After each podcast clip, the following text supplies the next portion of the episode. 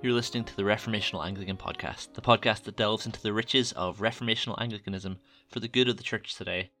Uh, I'm your host, Sam Pilo, and today I'm going to be reading from the, the second half of the second homily, which is entitled A Sermon of the Misery of All Mankind and of His Condemnation to Death Everlasting by His Own Sin. If you haven't listened to the, the first half of the homily yet, uh, you can find that in the back catalogue of episodes for the podcast. The theme of this homily is to show us, as, as Adam's descendants, uh, our creatureliness and our fallenness. Accordingly, we're not able to uh, to save ourselves, to justify ourselves, to redeem ourselves, and therefore we can only look to to God and His His mercy and grace, which He's held out in the person of His Son. A sermon on the misery of all mankind, and of His condemnation to death everlasting by His own sin, Part Two. For as much as the true knowledge of ourselves is very necessary in order to come to the right knowledge of God, you have heard in the last reading how humbly all godly men always have thought of themselves, and that they are taught by God their Creator through His holy word so to think of and judge of themselves. For of ourselves we are crab trees that can bring forth no apples. We are of ourselves of such soil as can bring forth but weeds, nettles, brambles, briars, corncockle, and darnel. Our fruits are declared in the fifth chapter to the Galatians. We have neither faith, love, hope, patience, chastity, nor anything else that is good except from God. And therefore these virtues are called there the fruits of the Holy Ghost, and not the fruits of mankind. Let us therefore acknowledge ourselves before God, as we are indeed, miserable and wretched sinners, and let us earnestly repent and humble ourselves heartily and cry out to God for mercy. Let us all confess with mouth and heart that we are full of imperfections. Let us know our own works, how imperfect they are, and then we shall not stand foolishly and arrogantly in our own conceits, nor challenge any part of justification by our merits or works. For truly there are imperfections in our best works. We do not love God so much as we are bound to, with all our heart, mind, and strength. We do not fear God as much as we ought to.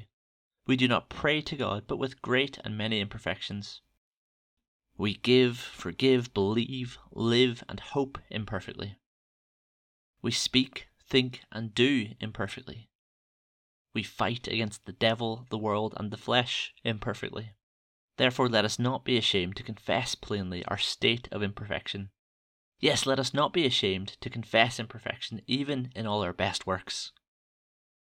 Let none of us be ashamed to say with holy St. Peter, I am a sinful man.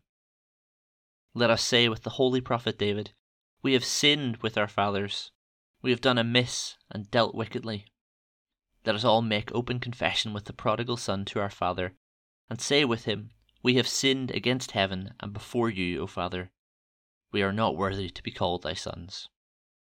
Let us all say with holy Baruch, to us is worthily ascribed shame and confusion, and to you righteousness.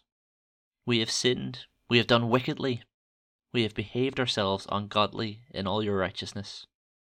Let us say with the holy prophet Daniel, O Lord, righteousness belongs to you, unto us belongs confusion. We have sinned, we have been wicked, we have offended, we have fled from you, we have gone back from all your precepts and judgments.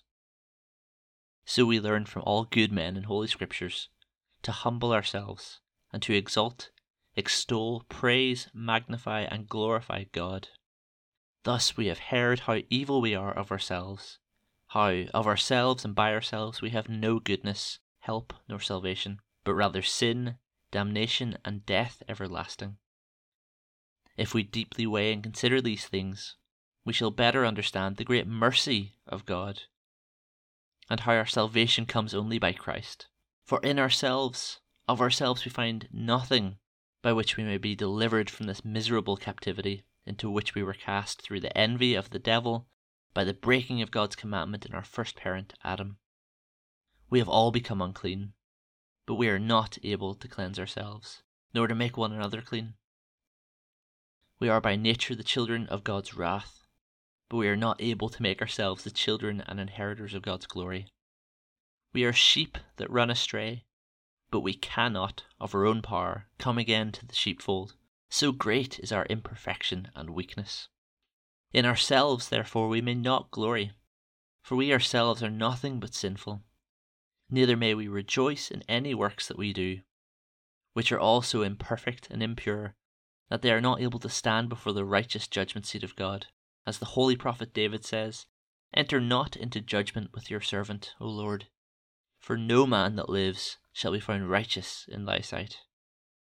To God, therefore, we must flee, or else we shall never find peace, rest, and quietness of conscience in our hearts.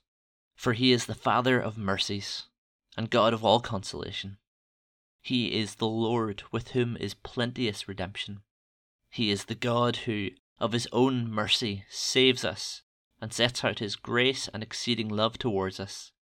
In that of his own voluntary goodness, when we were perishing, he saved us and provided an everlasting kingdom for us.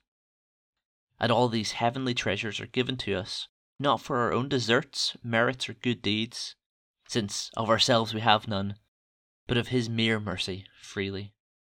And for whose sake? Truly for Jesus Christ's sake, that pure and undefiled Lamb of God. He is that dearly beloved Son, for whose sake God is fully pacified, satisfied, and reconciled with man. He is the Lamb of God who takes away the sins of the world, the only one of whom it may be truly spoken that he did all things well, and in his mouth was found no deceit nor falsehood. None but he alone may say, The Prince of this world is coming, but he has no claim on me.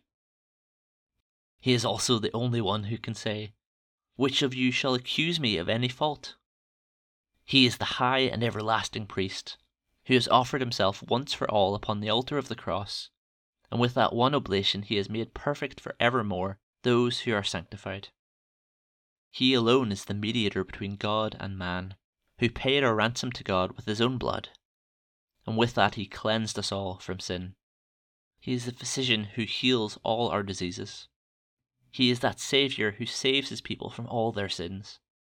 To be short, he is that flowing and most plenteous fountain, of whose fullness we have all received. For in him alone are hidden all the treasures of the wisdom and knowledge of God. In him alone and by him we have all good things from God the Father, pertaining both to the body and to the soul. Oh, how much are we indebted to our Heavenly Father for his great mercies, which he has so plenteously declared unto us in Christ Jesus, our Lord and Saviour. What worthy and sufficient thanks can we give to him? Let us all with one accord burst out with joyful voice, ever praising and magnifying this Lord of mercy for his tender kindness shown to us in his dearly beloved Son, Jesus Christ our Lord. This far we have heard what we are of ourselves, very sinful, wretched, and damnable. Again, we have heard how, of ourselves and by ourselves, we are not able either to think a good thought or perform a good deed, so that we can find in ourselves no hope of salvation, but rather everything which contributes to our destruction. Again, we have heard the tender kindness and great mercy of God the Father towards us, and the benefits He gives to us for Christ's sake, not because of our merits or deserts, but because of His own mere mercy and tender goodness. Now, how these exceeding great mercies of God set forth in Christ Jesus for us may be obtained, and how we may be delivered from the captivity of sin, death, and hell, shall, with God's help, be declared in the next sermon.